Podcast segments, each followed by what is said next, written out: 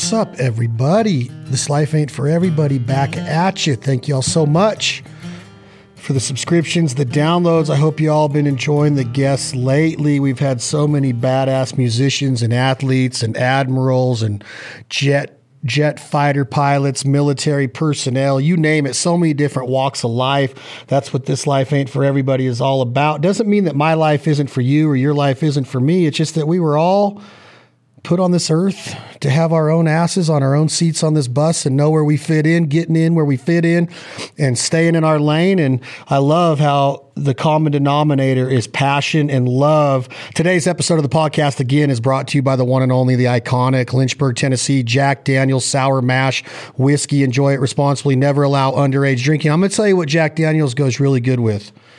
Meat Church Barbecue.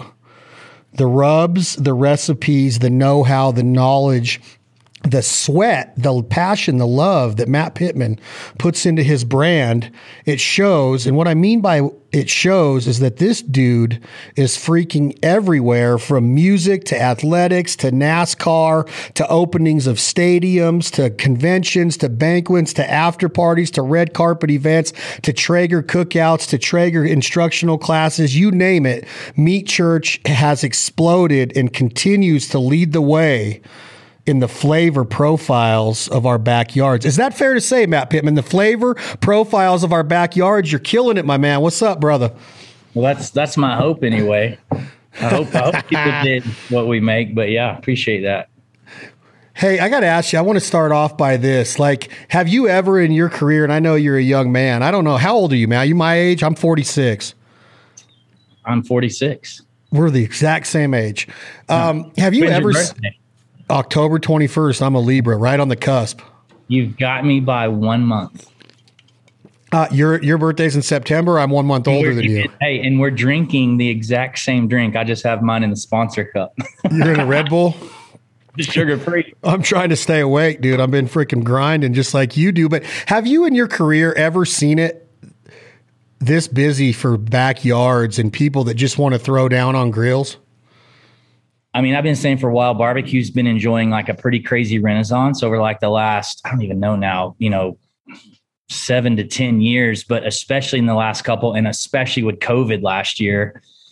I mean, last year was really insane for us, as a lot of people. But yeah, like when I got into it, I said, you get to the age where some people have little kids, you don't have a lot of time on your hands to go do whatever your hobbies were, and you're at home. And plus, the combination of that with people thinking they're foodies and want to try to make whatever they go eat somewhere. And like everybody, the common denominator is we've all got to eat, but it seems like more and more people are at home trying to cook on their own. I mean, outdoor cooking is just on fire. It's crazy. I've never seen anything like it. When you did that little quotation marks for those watching on YouTube, I just did a podcast. We have a little segment that we have on This Life Ain't For Everybody. It's a totally different show, but it's called Breaking It Down, and I do it with my co-host, Alex Crosby. We just had an episode on what is a foodie. Like, I can't find a definition of it. I don't know what it means. Is it self-proclaimed, Matt Pittman? Are you allowed to critique other people's recipes or rubs just because you are a foodie? What is a foodie? And I know that they're everywhere, and I understand that we all, like I said in the beginning of this, Matt Pittman, we get in where we fit in, but can you give me a pretty standard definition of what a foodie is?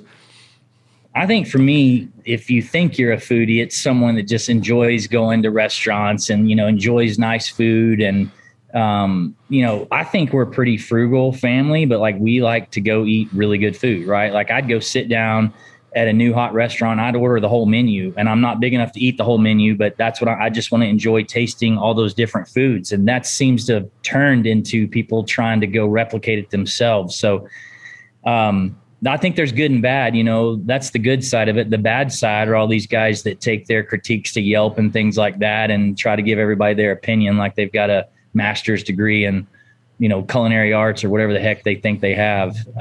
So I just think it's somebody that loves eating, and appreciates really good food.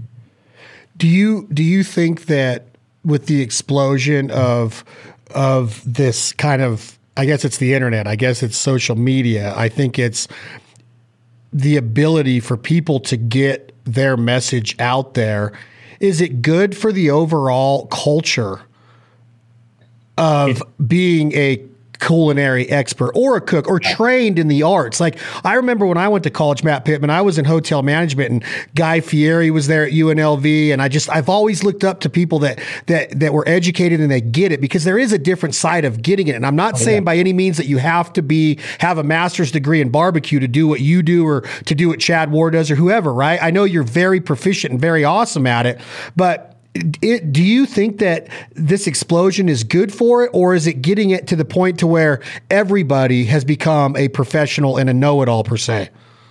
I think it's a great question. I'm actually glad you asked it. Double-edged sword for sure. The good outweighs the bad, but I seem to get so hung up on the bad. I mean, the good side of it, if it weren't for this explosion in the internet and how people can have their voices heard, my business wouldn't be where it is. So I try to remind myself of that every day and be thankful for how quick things can spread on the internet. But at the same time, I've talked with a lot of guys that, you know, about how do you handle negative comments, or I try not to let it. It's not personal. You know, when you get to be a certain size, or I guess the saying goes, if you don't have haters, you're not trying hard enough. So I laugh at some of it, but it's perspective is what it is, you know, and that can come from a lot of ways. It can be formal education. Like you said, it could be owning a restaurant. Who knows?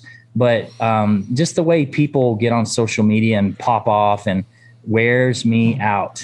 So I think I know where you were going with that. And I hate that aspect of it. I mentioned Yelp earlier, and that's just one aspect of it. But you know, Dudley tells me, he's like, I don't read my comments. I'm like, you know, it's crazy. Like, how could someone critique you with as much education as you give the world on your social media and what you stand for? Like, how could someone come on and possibly, you know, talk smack to you? But they do it. They do it to me. They do it to, you know, everybody we know.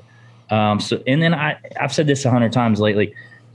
I think people have lost so much decency in the last couple of years. I think the way things went sideways with politics in particular, people feel entitled to say whatever they want. They wouldn't say the things they say to our faces. That's for sure. And I think the pandemic, you know, made things worse. People were cooped up and pissed off, and they had nothing better to do but be on their computer. So I know my mom wouldn't be proud if I talked the way I see a lot of people talk online. That's for sure. Yeah, it seems to me, Matt Pittman, that the accountability aspect of our culture and our society and communities is lost. You can say whatever you want, whenever you want, and being critiqued is cool, because if you're going to be Matt Pittman and you're going to put your face on a billboard or a Traeger app or an article or an event that you do, you're opening yourself up in a way to shoulder that. And you've obviously proven that you can shoulder it. There was a movie back in the day, I don't know if you've seen it, but it's called The Chef. Have you seen it? With John Favreau? No. Okay.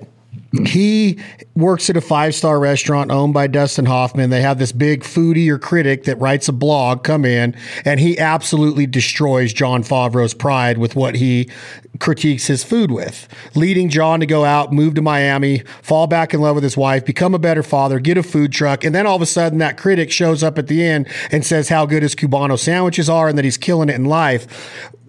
How much, you said you know, your comments, and that John Dudley at Knock on Archery doesn't read his comments, but what do you put in? How much weight do you put into a critique, Matt? Like, if somebody says Holy Cow is this, or this rub is this, how much weight do you put into that before you actually go, well, maybe they're onto something. Maybe I need to change something, or maybe I do need to improve in an area. Does that question make sense? Yeah, totally. Well, you know, if it comes to critiquing, like something I make, like our products, our seasoning, you know, obviously what I make isn't for everybody. And if you don't like it, I can't tell you what tastes right? Or what you like. So that's okay. It's just like, you know, I drink Miller Lite, and there's no shortage of people that tell me constantly that I drink this cheap, crappy beer. Well, who cares? Like, how bad is your life that you have to worry about what beer other people are drinking? But newsflash, it's like, you know, 100 degrees here, and when you're barbecuing, you can't drink 12 IPAs. So anyway, so it depends on the type of critique. If it's just about like, hey, I don't like the design of that shirt, or I don't like the way Holy Cow tastes, that's fine. And that doesn't bother me 1%. But I have to put a lot of thought into what I put out there. You made the point. If you're going to put yourself out there, you have to be ready to shoulder it. And I try to be an educator. It's my life's work now to, you know, try to inspire people to get outside and cook and to share my knowledge and things I've learned. When I was on Barbecue Pitmasters years ago, they called me a kindred barbecue. My producer said, "You're like my kindred barbecue spirit or barbecue nerd." And I said, "Why?" And she's like, "I've never met someone that knows more about barbecue than you do." So I've put a lot into learning why people do what they do. And usually the comments I read that get to me are just people that don't have the experience or the perspective and they don't know. And that's still okay. But when they're personally trying to get a little personal, that's the stuff I'm like, yeah, okay, let's just get rid of you and move on. But you're exactly right. If you're going to have the size of following and you're going to put yourself out there, like my Instagram is my reality TV. It's like what we just ate. And, you know, not everything you cook is Instagram worthy, right? I don't have a camera crew following me every time I make a meal. But then you start to feel this pressure that what you put out there has to be at a certain level because people come to expect that from you. But, you know, responding to those takes a lot. Like I said, try not to let them bother me, but if there's something that is worthy of a response, I usually just write a pretty professional response because I do read most of our comments, and then on I go about my business. I want to turn you into a critic for 1 second, Matt Pittman. You just mentioned Miller Lite. You have a common bond with one of my favorite bands in the world right now, Whiskey Myers, from your home state of Texas. Yeah. Southeast Texas, I believe. East Texas. East Texas. Cody Cannon and the boys, they played Little Rock, Arkansas 2 nights ago with my friend Jamie Johnson, and I had several friends there that said it was so hot, the temperature, but they said the music was insane, the show was insane. A lot of people said that it was the best concert they've ever been to.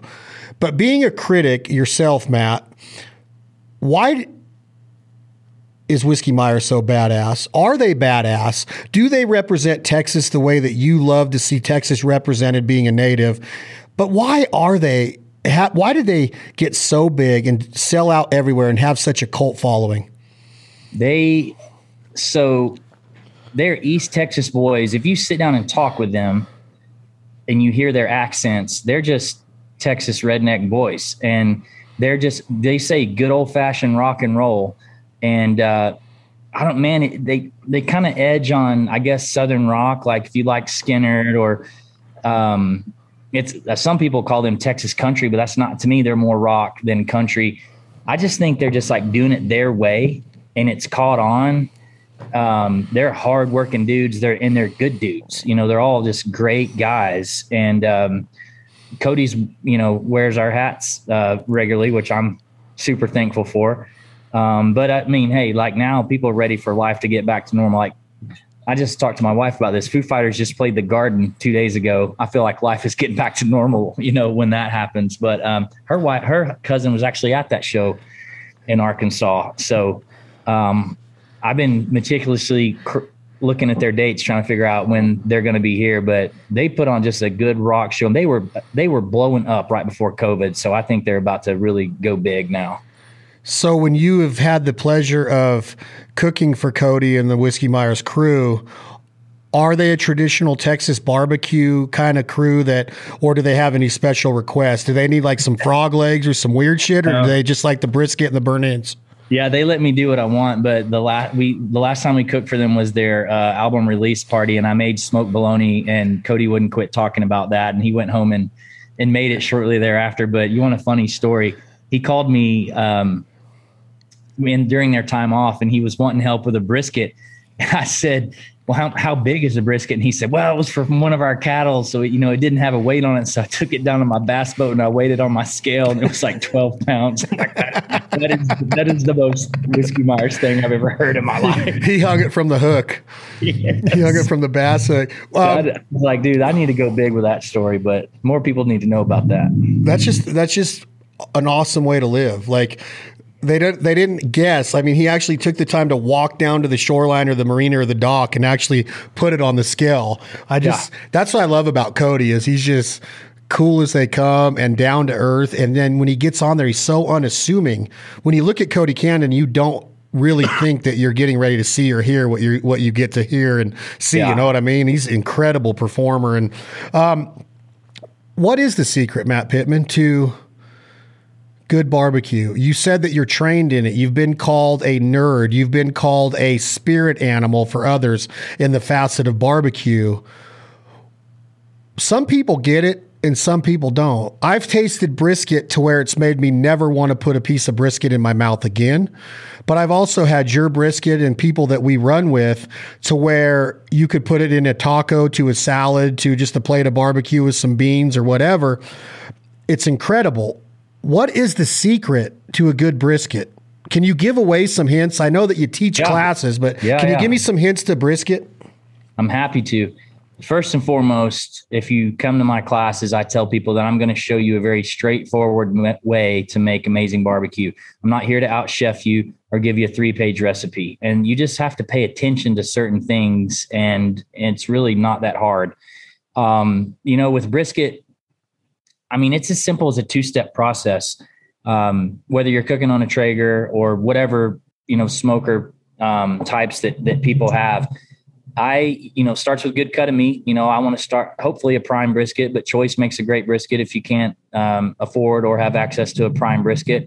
And I don't necessarily think you need to cook Wagyu beef. Like, that's really not all that practical. And I'm not sure that it's worth the price unless you're in a competition. But nonetheless, Texas barbecue is simple. It's seasoned with 50/50 salt and pepper and cooked with post oak.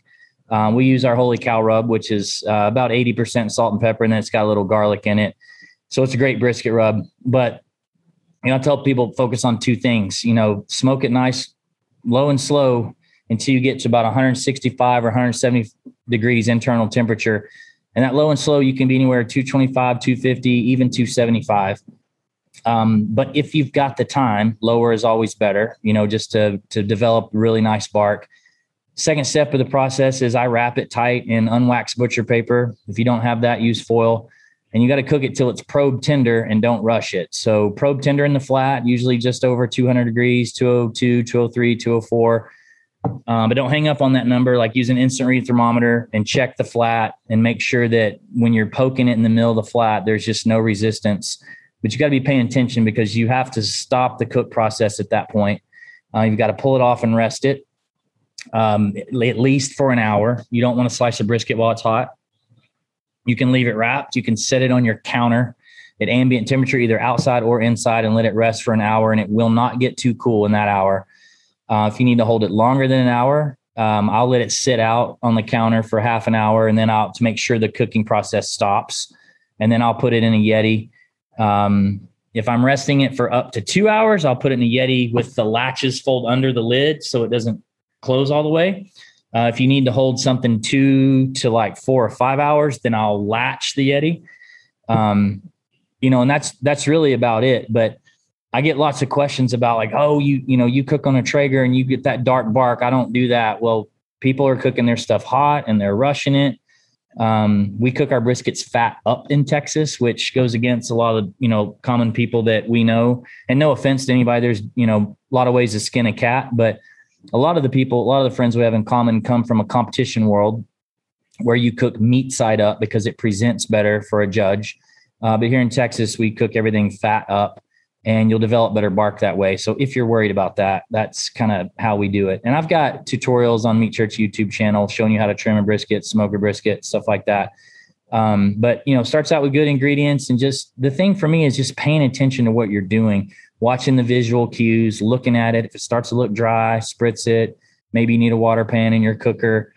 Just keep an eye on it, and then it's trial and error. My first brisket wasn't as good as my last brisket. So, I cook my butt off and until I get it where I want it to be. But once it finally hits for you and it's to your liking, it's like a magical moment where you're like, holy crap, that was fun. And you want to do it again.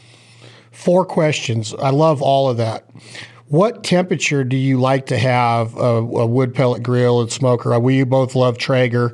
What temperature would you say that slow cook process should be at?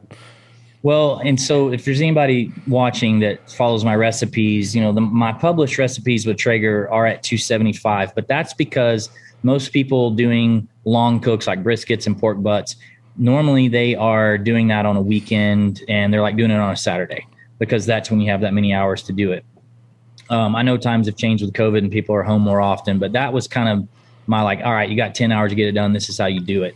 But if I want to make my absolute best brisket on a Traeger, I have a video on our YouTube called The Weekday Brisket that was published prior to the COVID shutdown. And that was like, how could you cook a brisket when you're at the office? And what I do there is I actually take the brisket very low. I'll put it on in the evening, anytime at night, and put it on at like 190 degrees. So super low so that it won't finish. And I just let it ride low overnight. Don't touch it. Don't open it. Nothing.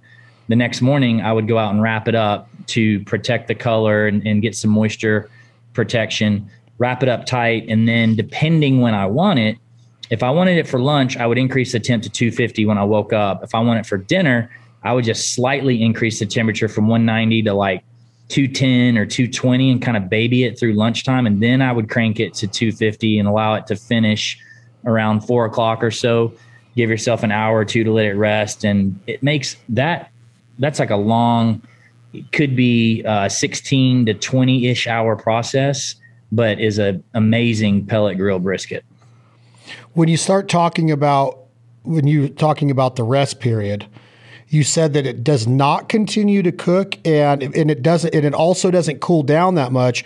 What is the optimum internal temp that you want to slice a brisket at when you start to use one of your thermopins or another kind of thermometer? Yeah. So let's just say that this brisket was coming off at 203. And if you pull that brisket out, let's say it's wrapped in paper. If you pulled it out and you put it straight in a cooler, the ambient heat would continue to carry over cook. This is like a steak. Like if I'm cooking a steak to medium rare, which is 130 to 135, I would pull it no more than like 128 because the temperature is going to keep going, 4 or 5 more degrees and get you just over 130. Well, with the brisket, it's already tender. You don't need to cook it anymore. So when you pull it out of the Traeger, I set it on the counter. Like we're in my outdoor kitchen. I set on the counter and let it sit for 30 minutes and it's barely going to come down. I could probably come down 10, maybe 15 degrees in 30 minutes. We actually tested this about a month ago. We left one on the counter for 1 hour and it was still like in the low 170s when I went to slice it, which people don't believe that because they're like, no, it's going to get cold. But in that hour, the moisture in the muscle fibers is out at the end of the muscle fibers. And so when you're resting a brisket or a steak or whatever, the muscle fibers are relaxing and that moisture is redistributing throughout the meat. So that gives you just a juicier bite. If you cut it too hot, steam, juice runs out. That's just robbing yourself of those juicy bites. I want to get it down to more in the 140s or so, and I don't have like the perfect number, but a lot of restaurants hold briskets at like 145. There's some people that hold them a little hotter than that, but in the 140s is kind of where I'm trying to be. So it's still nice and tender and really warm. And you could go below that. But I kind of like to take it down to about the 140s. So it cooks to 204, pull it off the grill, rests for 60 to 120 minutes, 1 to 2 hours, and serve it after slicing it when it's down to internal temp of around 140 degrees. Yeah, about 145, and slice it to eat. So if you're not going to eat the whole brisket, don't slice the whole brisket. Just slice off what you want. Brisket dies a really quick death, as soon as you start slicing and it dries really quickly. So I only slice off what my guests are going to eat. And then if I have any left over, I'll wrap it in like food service film, which is, fancy cellophane, wrap it really tight in that, or vac seal it with as much of the jus. Like if you had any leftover, the juices that came out, hang on to that, vac seal that. I know you didn't ask me about reheating, but it's always good. No, I love that. I also am very interested, Matt Pittman, on the two different cooks. You have your Saturday all day, stand around with a couple cold beers and buddies like it's a pot of jambalaya or gumbo, because I love doing that with my Cajun friends. But I also like the idea of standing over a grill or a spit around the pool or whatever. Is there a law or a rule, Matt Pittman, to go by for each of those as far as the poundage? You said Cody's was around 12 pounds, but I've seen good briskets up 17, 18, 19, 20 pounds. Is there a law per pound of how many hours per pound on each of those different cooks? Oh, yeah, the first thing I'll say is, I wouldn't mind if I was cooking a 12 pound or an 18 pound from a taste perspective. It's not like a turkey where I like smaller turkeys. I don't like the taste of large birds. But brisket, it's okay to have a bigger one. I tell people that at 250 degrees, budget an hour a pound. And that'll give you plenty of time, to get it done. But I usually go by 15. If I'm doing the Saturday during the day cook. I'll usually buy about a 15 pounder because I'm going to take about 3 pounds off of it, leaving me around 12. And I know I can get that done in about 10 hours. So that's to put it on early. Like you said, hang around the pool, eat it right then, eat it then. I feel like that's the traditional. I just think that's what the public does, right? They go to the store on Friday or the weekend and they want a Saturday brisket and they start it at 5 or 6 or 7 in the morning. So that's why I have that method out there. And that's why you see so many people doing a meat up brisket that gives you this like, quarter half inch smoke ring. You get all the likes on Instagram. But I promise you, slowing it down and cooking fat up actually makes a superior tasting product, in my opinion. I've had a lot of... Depends on your circumstance, right? Like who knows how much time you have or how busy your family is or whatever. So, so many ways to skin the cat, like I said earlier. Well, let's say that you do have some time on a Saturday. I've been asked a lot of times, Matt, is it true with the Traeger that you can set it and forget it? Now, we just talked about how we like to have a cold beer with our buddies and stand around.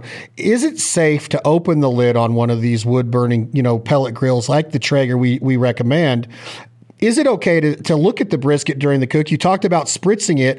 It's a convection style cook with the airflow and that type of heat element that's in the Traeger. Educate me a little bit on, should we open the lid? Is it okay to open the lid? Do you turn the brisket? Do you flip the brisket? Do you keep it fat up the entire time in Texas? How should I answer that question? Well, old saying, if you're looking, you're not cooking, but, you got 500,000 followers on Instagram. You got to open up, take a picture here or there. Yeah.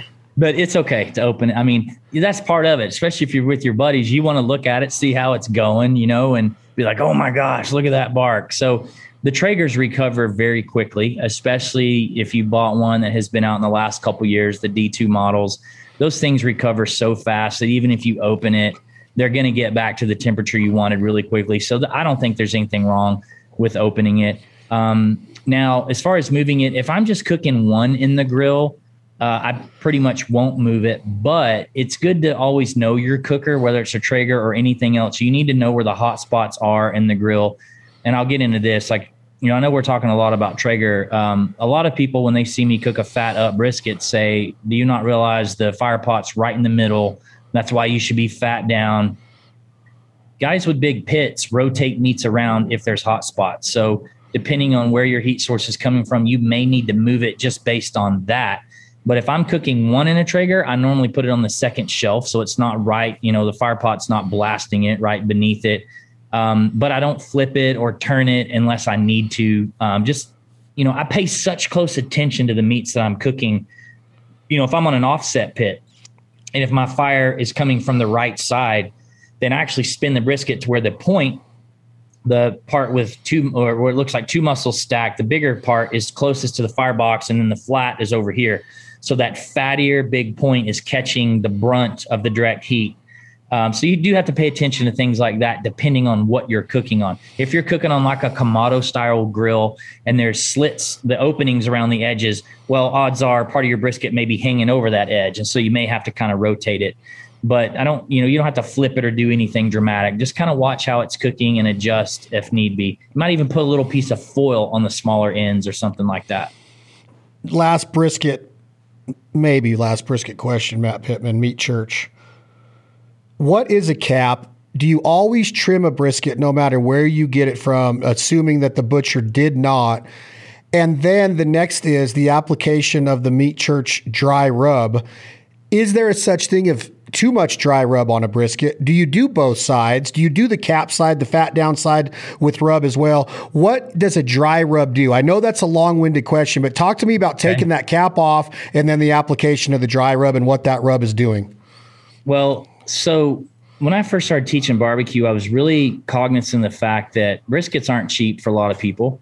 And everything you trim is something you paid for. And I'll just say this. A lot of guys just throw their trim away. I mean, I think the majority of people, home cooks that are cooking one brisket, will trim it up and just throw the excess away.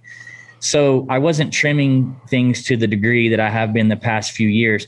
But I said, you know what? Screw it. I'm going to teach the right way, which is let's trim this brisket now, what I call pretty aggressively, because I want to be left with a perfectly uniform, well, as uniform as piece of meat as possible. So like on the flat, I cut where it gets really thin on the flat, I'll cut it off. And again, I have a video, brisket trim video on my YouTube that shows this, because if you don't do that, when you go to cook the brisket, when you cook the thicker parts to perfection, the little thin stuff is going to be dried out. Now, if you're, I hate to say this, if you're feeding that thin part to your kids or your neighbor, maybe you don't care. But if you come to Texas and we go to a barbecue joint, you have brisket, every slice off that brisket has to be perfect. Barbecue is a religion in this state, and you can't serve anybody one bad bite of brisket. So briskets are trimmed, like I said, pretty aggressively. Now, I take all that trim and I do something with it. And I'm not trying to push our YouTube, but this past week's video we just dropped was 100% utilization of your brisket. Take your fat and render it down into tallow, and take your meat trimmings and use them for burgers in that case, sausage, whatever, right? We all need ground beef. So I use all of it. I'm not wasting anything off of it. But to your point about the fat cap, I had a guy comment the other day and he said, I don't trim any of the fat because that's the best part. And I just laughed. I'm like, you sound like my granddaddy telling me the crust was the best part on the pizza. If that was the case, why didn't you just get a big old crust and like, why bother with the tomato sauce and the cheese? Yes, fat is flavor, but in moderation. So I trim the cap down to about a quarter inch, maybe a little more, depending. Because, you know, I'll get briskets that have like inch and a half thick fat. Like, who the hell would want to eat that? Like, that's crazy. So I do trim that down to a quarter inch. And then, yeah, I season all sides. So, you know, we got first responders here flying by. Hopefully the Meat Church isn't on fire with the sirens in the background. Anyway, well, the fireman here, I'm like, hey, you get an alarm from the Meat Church. You know what we do. You better get here quick. Yeah. So you could slather or not. A slather is like a mustard or an olive oil or something to help the seasoning in here. I'm known to not slather a whole lot. Use our Holy Cow real even across the entire brisket. Meat side, fat side, sides, really even application across the entire thing. And that's pretty much about it. When you start talking about it being a religion down there, and I know that your brisket is awesome, where would you go if you were just visiting Texas? I want to get back to the barbecue instruction in a minute, but I've seen a lot of, you know, the DIY or the Food Network shows in your state. Is it the best barbecue in the world compared to the Carolinas, compared to Memphis, compared to Kansas City? Those I would say are the four. Would you agree those are the four barbecue capitals of our country? Yeah, I mean, that's a great question too. And I try to spend a fair amount of time talking about that. I always say I appreciate all the regions of barbecue. I really do. You know, Texas is not a barbecue sauce state. Good barbecue doesn't need sauce. So I saw someone come up with the Texas barbecue sauce the other day, and I was like, what the hell's that? There ain't no sauce in this state. But I didn't. I wanted to say that, but I didn't.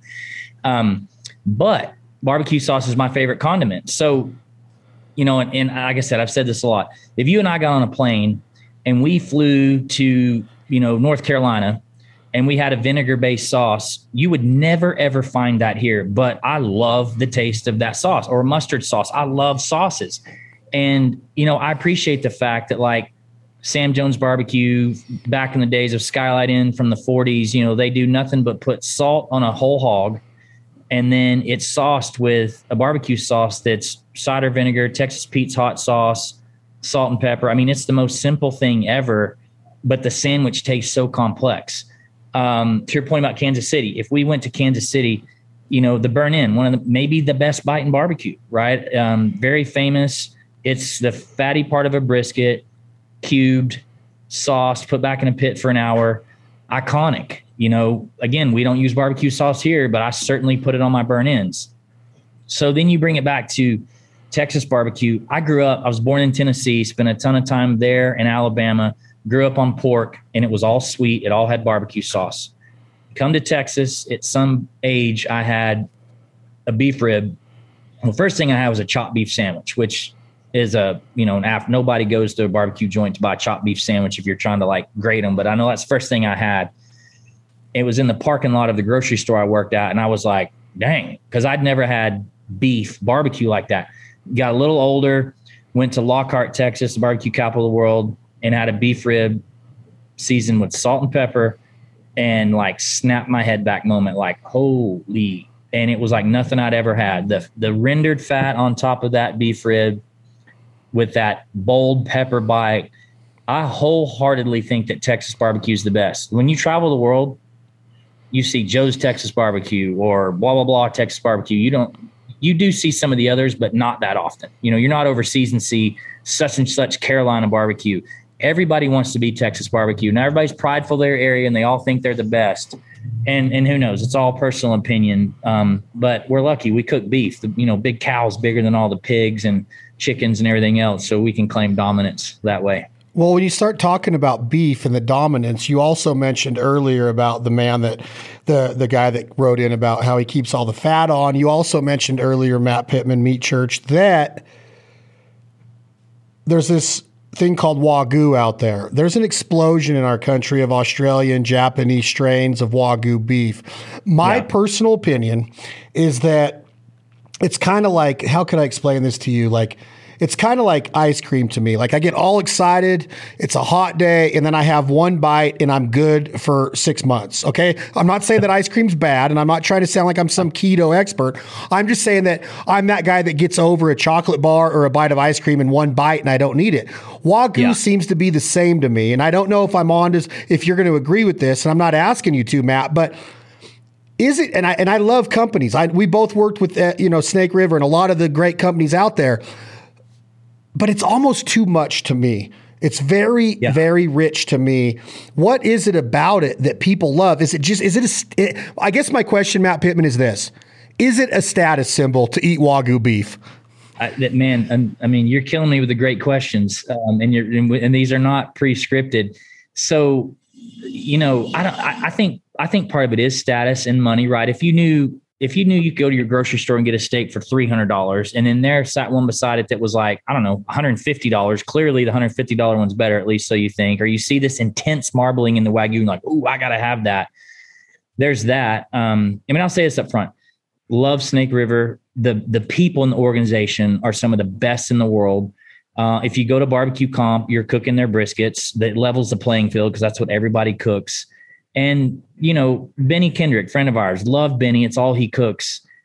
I've never gone that route with myself or my brand because it's not practical on a Tuesday night for, the people that I'm sharing what I do with. Like the majority of my followers can't eat Wagyu 7. They can't afford to eat it that many days a week. But to your point, it's rich at times.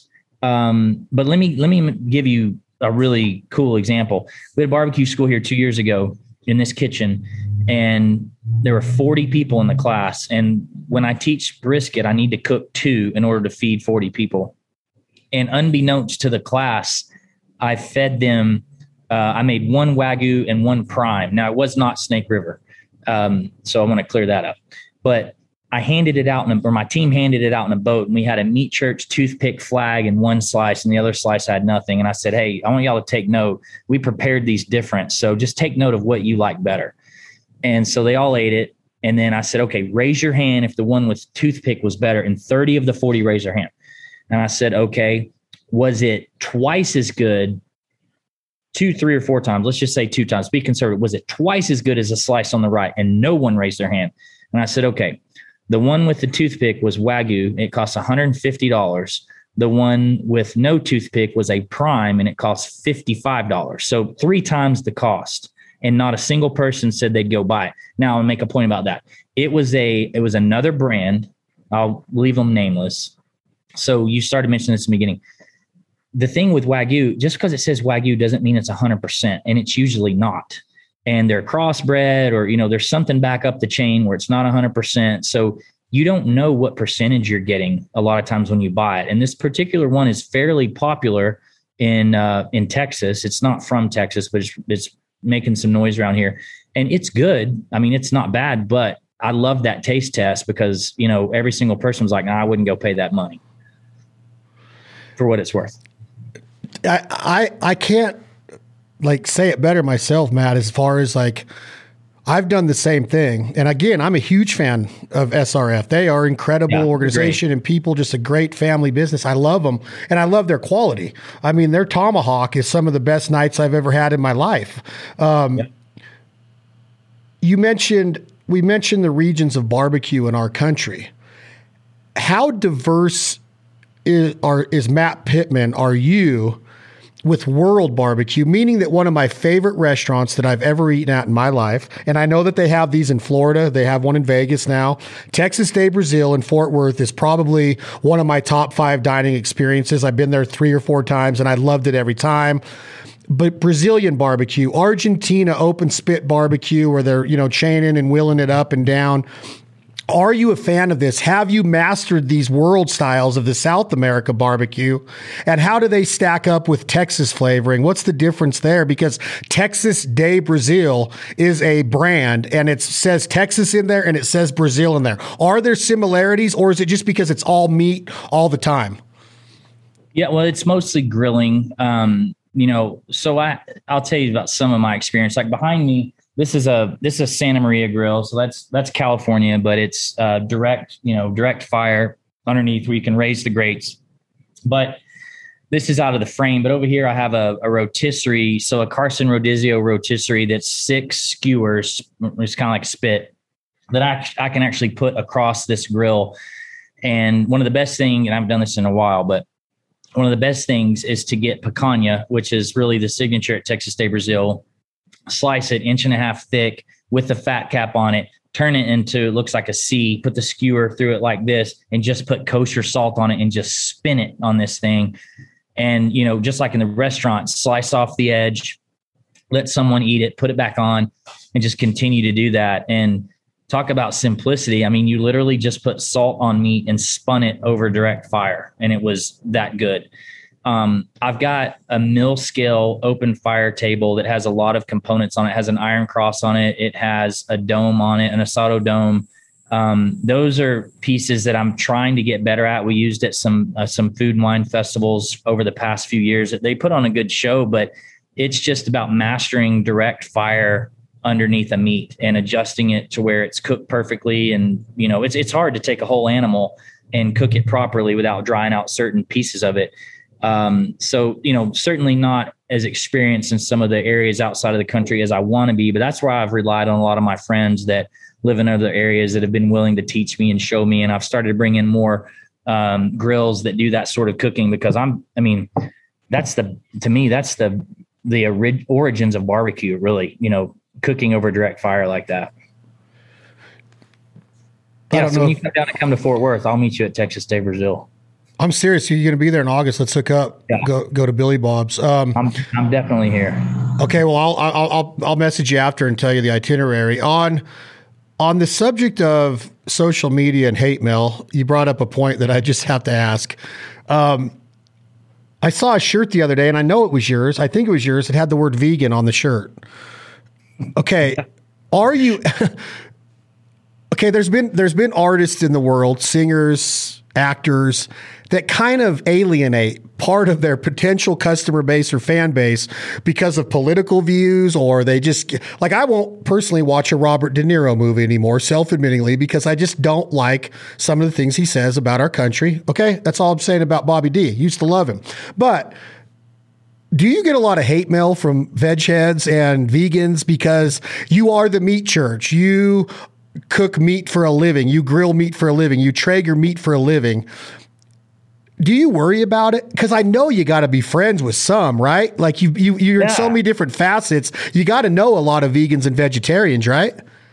Yeah. I mean, our police department here in Waxahachie, the assistant chief is a vegetarian for health reasons. And he held a class here with his 20 police officers as a team building event. And, you know, he chose to eat the meat to be part of the team building. And I think he was crap in water for 2 days.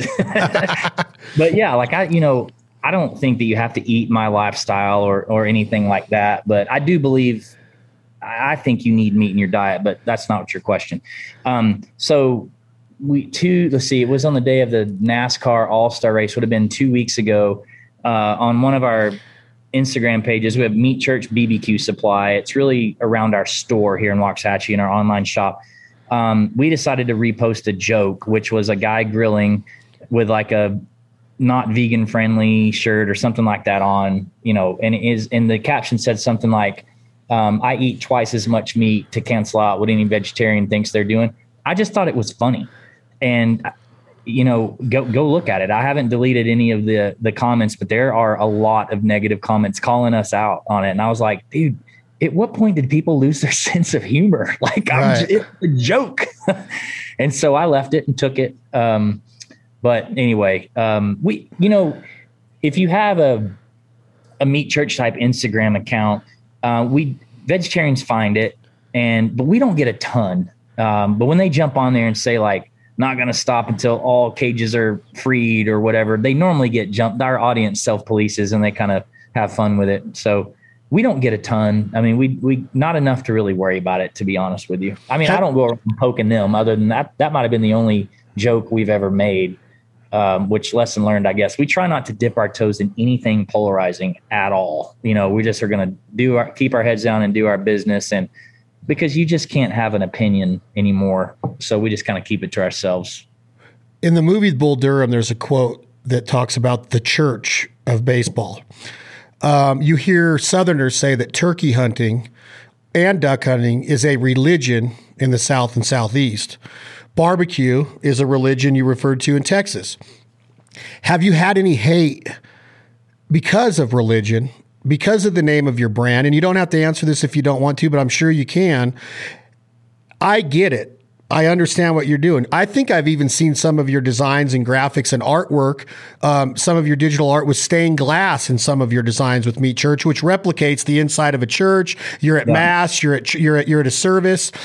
Have you taken shit for this, Matt Pittman, that people are like, well, that's unholy or something like that? Does that question make sense? Yeah, no, it's a good question. I mean, honestly, less than 5 times since 2014 have we gotten comment. I mean, maybe about 5 or 6. I think there's been, man, I can only remember 2 or 3 comments in the last couple of years. And it gave me, I mean, so I put a lot of thought into this. I'm Southern Baptist. And I mean, you know, Jeremy Andrus. So I named the company before I knew Jeremy, but shortly thereafter I had a meeting with him and he said, you know, here at Traeger, I think you can put one foot over the line, just don't have two. And I think that's appropriate because people appreciate edginess here and there. We don't try to be disrespectful though, but the name Meat Church, it's perfect for us because I tell people we're here to bring people together to make great memories around good food. Like I said earlier, your life centers around food. Think about how much time you spend around a table eating with other folks, sharing a drink. Meat Church is about people coming into this backyard and having a good time. The fellowship of that, it's that simple. So it's cool because you take 2 words that don't belong together, put them together. Now, when you walk through the airport wearing a Meat Church shirt, you're going to get stopped. This is the coolest phenomenon. People are going to be like, what is that? I'll tell you the very first festival I ever did, I was wearing a Meat Church shirt and a priest comes walking up to me, like with a little white square. And I was like, oh boy, here we go. And he got up to me. He said, Meat Church, huh? And I said, yes, sir. And he said, that's a church I can get behind. And I thought, whew. But conversely, to your point, the amount of emails I get from preachers that say like, hey, you know, I brought this into my men's group, or, you know, we cook this or this at church. I get a ton of that. So it's actually been very cool. My grandparents did, or my grandfather did say, why did you name it Meat Church? And I told him, and he moved on, and, you know, lifelong deacon in the church. And he was the one I was really worried about. But seriously, maybe 5 or 6 comments since we started, which has honestly been shocking. So I'm definitely good with that. Yeah. It's one of those things to where you just, I would assume that somebody would look at it and get it, but there are those people out there that might put a little too much into it. When you start talking about your product line, let's get specific. And I know that we're coming to the end of our time together. I truly appreciate you coming on the show. This is Matt's second appearance. Our first one was recorded live at the Kansas City Royal with Leith Lofton. I even wore this shirt to commemorate when we first met. I love it. Oh, Royal. It is Royal. I didn't see. I could only see the top of the horns when you were sitting close to the screen. When you start thinking about the product line and the success that you have endured over the last 60 months, you know, and maybe a little bit longer than that, but it's just come on so strong. What do you tell people that have so many choices, Matt? When you go into a boutique or your barbecue store, and this is what's cool about your store, is that you don't just sell Meat Church. That's badass, right? When you go into a Traeger store, they don't just sell Traeger rubs. What do you tell people? Get one of each, cook as much as you can in life and use them all. What do you tell people? How do they make a decision? I understand you have to try it to find your flavor preference. Yeah. But you gotta, you have to have the right approach to be the founder, CEO, whatever your title is, El Presidente of the Meat Church. You got to have the right approach to this. It's one of those things to where you can't say everything ends with the Meat Church rub. You know what I'm saying? Like your rubs are badass, but how do you approach that when somebody wants to know, is there anything else out there when they go to get their selection? There's a few ways I could answer that, but by and large, I focus on our social because I'm the one behind Instagram. And if you go look at it, you'd be hard pressed to find me holding up a bottle saying, you have to buy this holy voodoo. Like, that's not what I do. I just show you my food. Like, here's what I made and here's how you can make it. And I just say, you know, it's like, here's a brisket and here's what I did to cook it.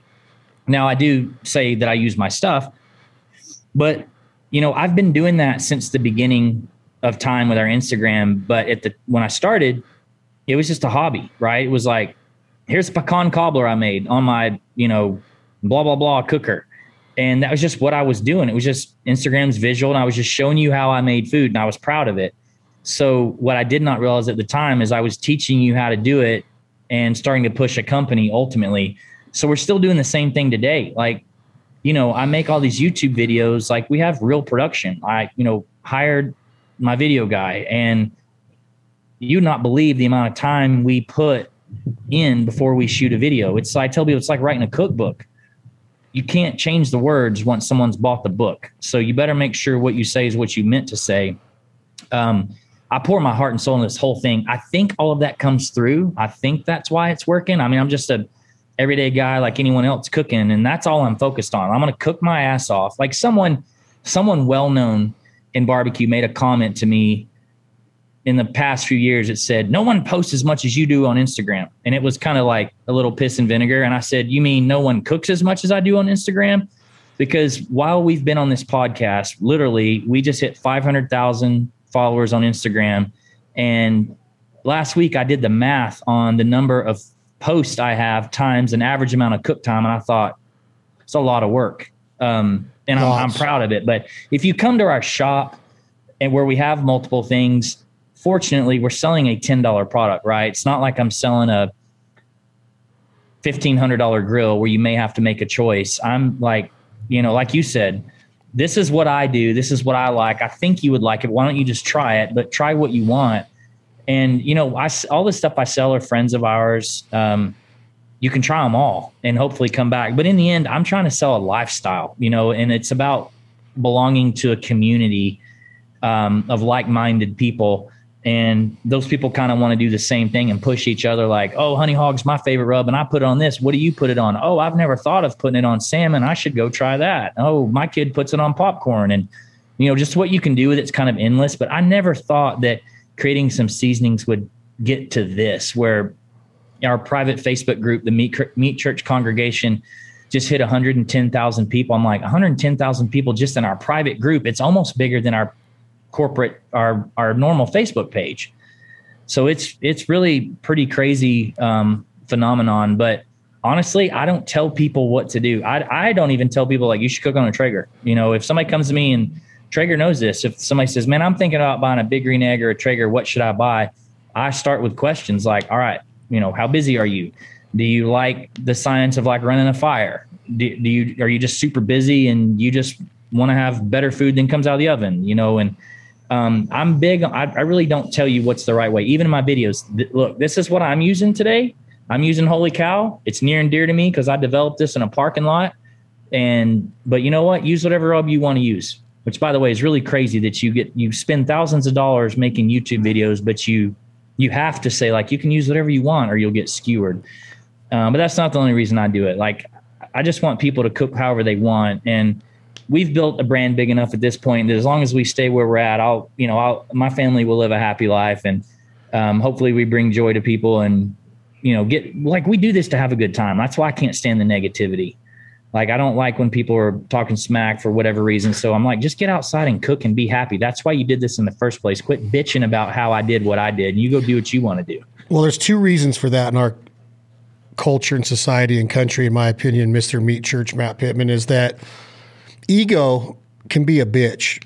And no matter how good you are at something, if you can show the passion and the love for it and why you're doing it, then that's all that matters. Because I think the people that get pissed, it's for two reasons. One, their ego's telling them that they're way better than you and they should be bigger than you, and they might not have what it takes to do what you do. And that really bugs them.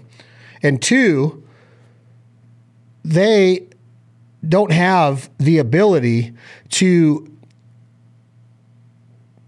properly prepare the food the way that they do.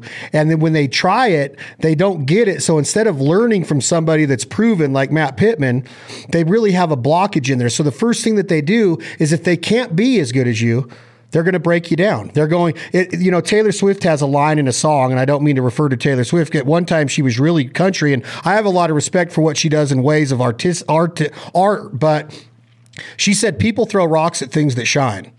That ladder's high to get to where you've gotten. And when you're climbing it and you're just in your backyard at 2014, everybody's like, go, Matt, go. You're really doing it, man. That's great. But then you get there and all of a sudden you got you got a lifestyle and a culture and a brand and a store and a happy family.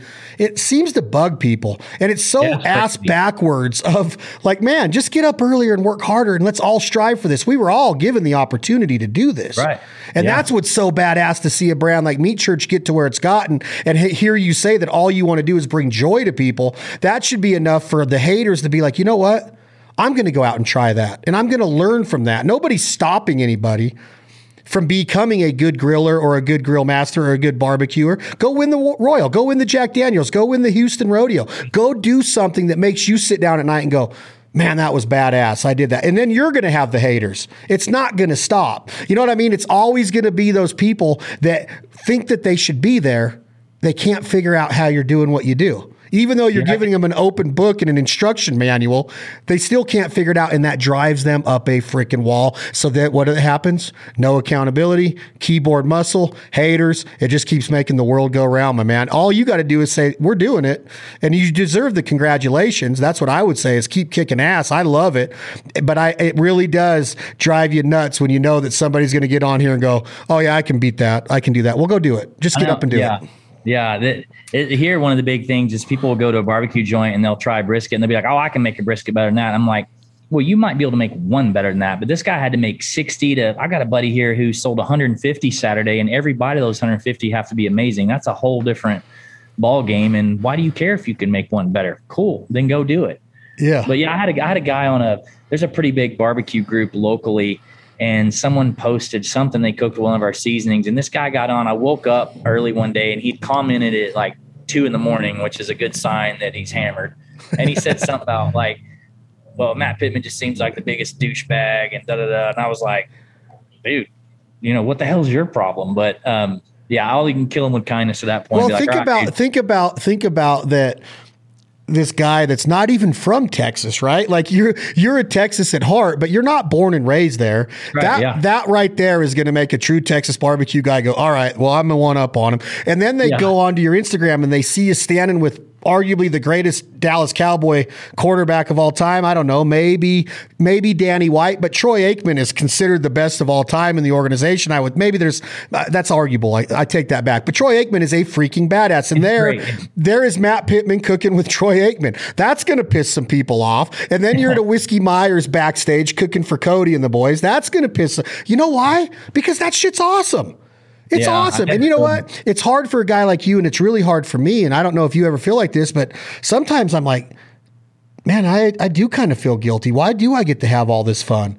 But Matt, I'm telling you, it takes hard work to get to where you've gotten. You didn't just wake up and these guys want, you know, to come on a hunt with you or whatever. Like it's a culmination of things. Like you're a pro at what you do, and people want to work with the best. And so You don't have to make any apologies for it. You know what I'm saying, though? Is that that's what's crazy is that you almost found yourself going like, holy shit, I get to do this today? Did I really just get to go experience that? I'm just a duck hunter from Reno, Nevada, and you're just a barbecue guy in Texas, and we're sitting here living a dream life, bro. And I'm not bragging. I want to bring joy. I want people to live through us vicariously. I want other people to do it. I want to be an inspiration or an influence to somebody being like, I want to have the next foul life. I want to be the next Meat Church. That's what it should be. Yeah, because you know they're coming. I mean, there's somebody out there working on it. So yeah. Well, I'm hopeful that now that, like I said, hey, Foo Fighters playing the Garden 2 days ago was like, all right, that's a sign. Shit's getting back to normal. Hopefully, people get a little better. But I don't know, man. It's if you ever want to get in a bad mood, just go read Twitter in general. And it it's made me just like Twitter's where I just go drop a post and I leave because I can't handle any of the crap on there. Not about us in particular, but people have lost their mind. So last question for Matt Pittman, the Meat Church. What song is on the radio? What cold drink? And it can't be whiskey because I know what you drink and it's not Jack Daniels, even though you might enjoy it once in a while. What are you drinking? What's on the radio? Who's at your table? Where are you at? And what's on the grill? Ooh. It's the ultimate Meat Church experience with friends. Oh, man. That's a tough one. If you don't want to do the part of who you're with, then I understand that part. You can answer the other ones. No. Wait, that's fine. I just have to, and I've experienced some of this lately, but. Would it ever be chicken, Matt? I'm not trying to interrupt you. I don't want to interrupt you. Would it ever be chicken? Oh, that's a good question, too. The Houston Rodeo was won a few years ago on a chicken, and everybody was like, what? Like you can't win a world championship in Houston, Texas on a damn chicken. Was that our buddy Doug? Doug won it. Well, yeah, Doug and Jamie Gear have both done it. So yeah. How crazy is that? So it could be chicken. I really wish I could try that chicken. Me too. Well, I mean, so I'll give you an interesting one response to that. A couple of years ago, the American Royal, at Memphis May, I'm sure you've seen this, how we're right across the sidewalk from Dave Grohl of Foo Fighters, which I know I've mentioned, but number one rock band or favorite band of mine of all time. And I'm like the plane has just landed and I get a text from Chad Ward. He's like, yeah, Dave Grohl's in our tent right now. I'm like, you have got to be kidding me. And so, I get in the Uber and get there as quick as I can. He's there all weekend. He's a huge barbecue guy. So later that night, we're 100 yards down at Peg Leg Porker's party, doing shots off a shot luge, me and him next to each other. And I just looked at him, I was like, can I take a picture with you? And he was like, well, if you didn't ask me, I was going to ask you. No way. Tell me from Adam. He just was saying that, but just super cool dude. But I mean, hey, for me, it'd probably be, it's always family around the table. Like we're a huge family, but, man, A lot of Monster vodka in this family. That's not a very barbecue drink, but my wife drinks Red Bull vodka, and I drink a lot of Monster vodka. Our best times though, it's at our lake house, and then I don't know, man. It's Foo Fighters, Whiskey Myers, who we've talked about, are definitely in my top. So those we work with a lot of country artists, but I'm a rock guy at heart, so that's probably where it's at. And what's on the grill? It's always brisket, Always brisket. I'd love to give you something fancy, but if you're going to come to Texas, we're going to smoke a brisket. I got a new pit last week, and they're like, what's the first thing you're going to cook on? I said, what the hell do you think I'm going to cook on it? It's not going to be a chicken, I'll tell you that. It's going to be a brisket, and it's going to be – I love how you laid it out at the beginning of this. And I got to be really transparent with you of – I messed up so bad the other night, and I did not know – that you rest the brisket that long before you put the knife to it. I had no idea. Well, just call me or text me anytime you're cooking. I'll help you out. But yeah, if you, I can text you a picture. We shot a brisket for a thing we're doing for a partner. And I was like, hey, you know what? We should cut this brisket up real quick for some photos. 'Cause it was like, we're going to serve it to our staff. So we cut it. I don't know, man, like 20 minutes after it came off the Traeger, and you can tell it's not rested in the photos because it's real. It's almost white looking inside. It's nuts. It's totally different. So it's very obvious when you look at it that it was way too hot. Matt, can people contact Meat Church, and besides buying your rubs, can they can they book you for a private event? Can you travel? Are you willing to travel out of the state of Texas to cook for an event? Do you do this type of thing? How do people get a hold of you?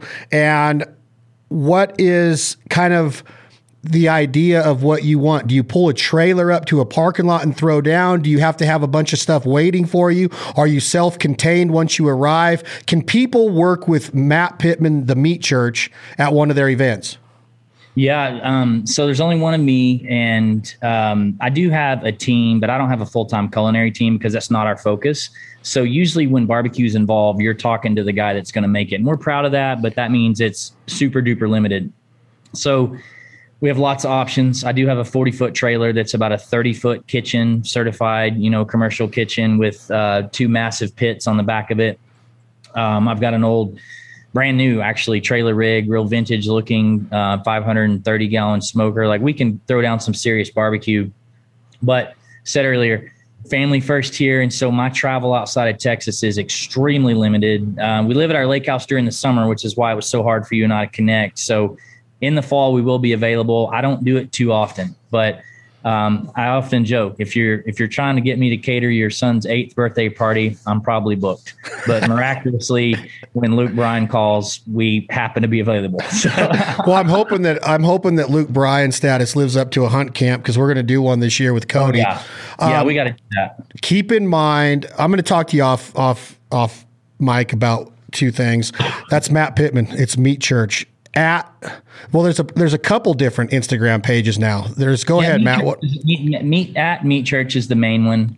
Meat Church BBQ Supply. We put a lot more of our product stuff on there, but Meat Church is the big one. And like I said earlier, our focus right now is YouTube. We're putting out a lot of super cool stuff on there. So, and that. YouTube is at Meat Church also. Yes. Become a subscriber. Get in their Facebook group. 110,000.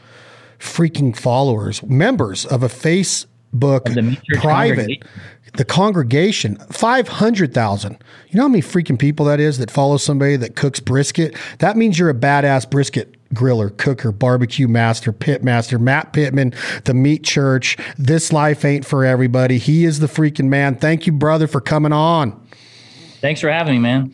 Thanks for sticking with me through the scheduling nightmare, but it worked out. Heck yeah, this was perfect, brother. I appreciate it.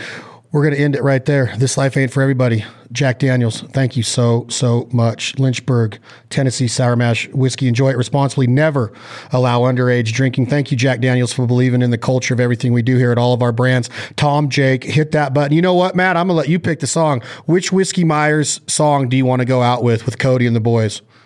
Oh, man. Stone? I don't know. Yeah, well, I'd say Broken Window Serenade. Oh, there it is. Broken Window Serenade. I listen, I had Broken Window Serenade, Virginia, Stone, and Frogman on 4-song rotation in the pool the other day. People are like, what do you do? And I'm like, don't touch the button, dude. Don't touch the button. They thought the record was skipping. I'm like, no, it's not. Just leave it right there. I'm having a nice day. That's Matt Pittman, Meat Church, Cody Cannon, Whiskey Myers. Thank y'all so much. This is Broken Window Serenade. Tom, Jake, hit that button. Peace.